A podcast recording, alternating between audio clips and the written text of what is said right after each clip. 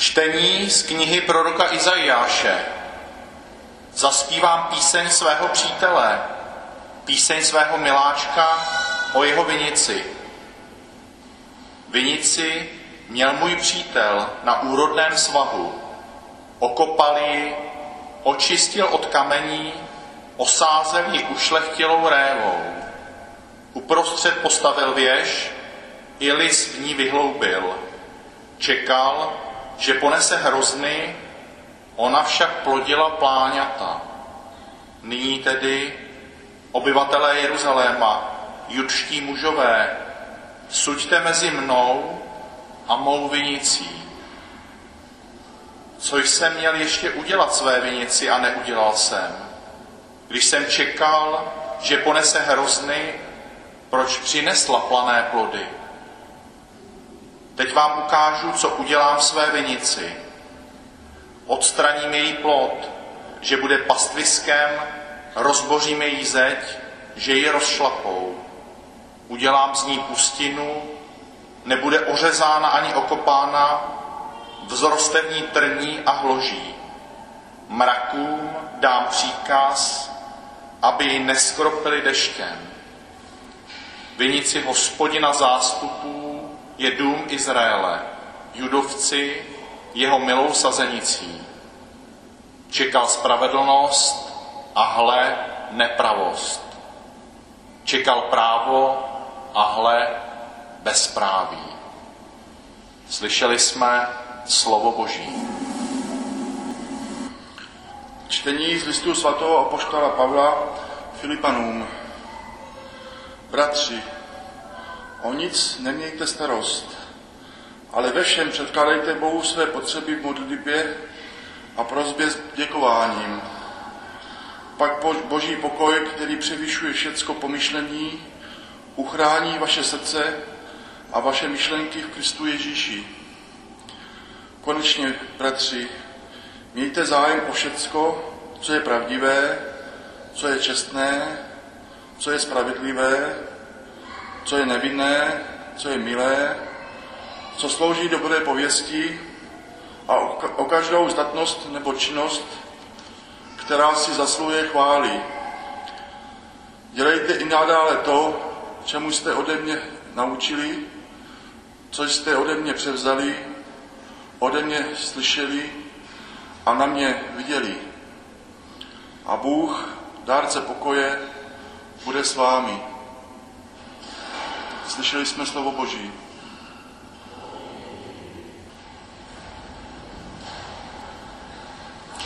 Pán s vámi. Slova svatého evangelia podle Matouše.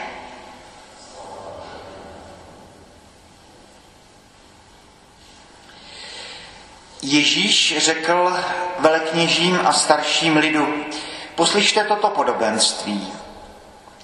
Byl jeden hospodář a ten vysázel vinici. Obehnal ji plotem, vykopal v ní jámu pro lis a vystavěl strážní věž. Pronajal ji vinařům a vydal se na cesty. Když se přiblížilo vinobraní, poslal k vinařům své služebníky vyzvednout z ní výtěžek. Ale vinaři jeho služebníky popadli, jednoho zbyli, druhého zabili, třetího ukamenovali. Hospodář poslal tedy jiné služebníky, ještě ve větším počtu než poprvé, ale naložili s nimi zrovna tak. Naposled k ním poslal svého syna. Myslel si, na mého syna budou mít ohled.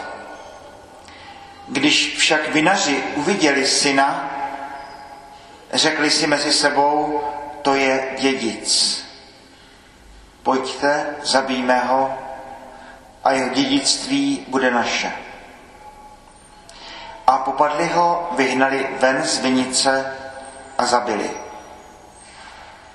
Až pak přijde pán té vinice, co asi s těmi vinaři udělá. Odpověděli mu, krutě ty zlosyny zahubí a svou vinici pronajme jiným vinařům, kteří mu budou ve svůj čas odvádět výtěžek. Ježíš jim řekl, Nečetli jste nikdy v písně: kámen, který stavitelé zavrhli, stal se kvádrem nárožním. Učinil to Pán a v našich očích je to podivuhodné.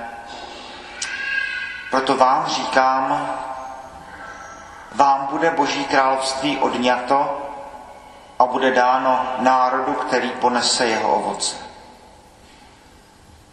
Slyšeli jsme slovo Boží.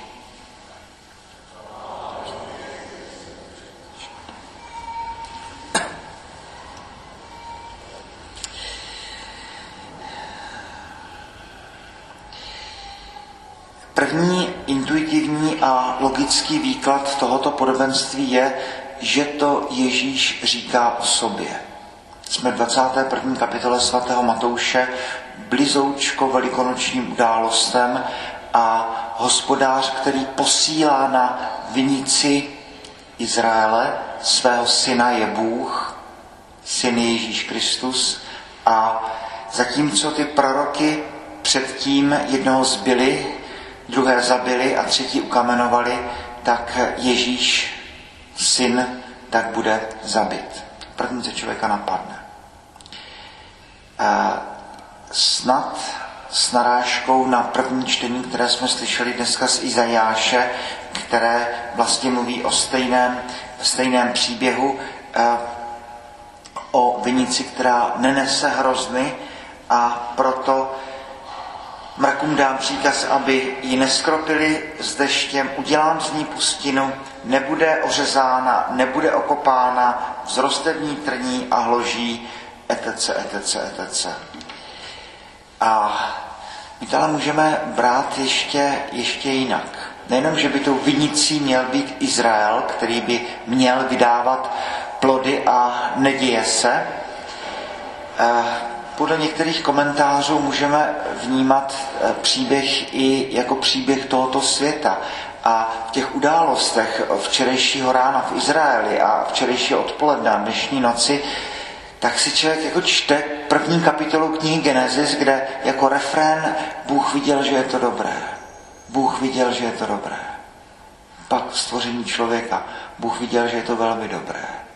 Teď, kdybychom se podívali na Zemi z vzdálenosti, z vesmíru, tak tam jenom vidíme ty stuhy výbuchů a ty mračná kouře, tu šílenou lidskou nenávist, zabíjení civilistů, Ukrajinu, Buču, Mariupol, pásmo Gazy, izraelská města Aškelon, kde jsou nesmyslně zabíjení civilisté, a Hospodin viděl, že je to velmi dobré, když stvořil člověka.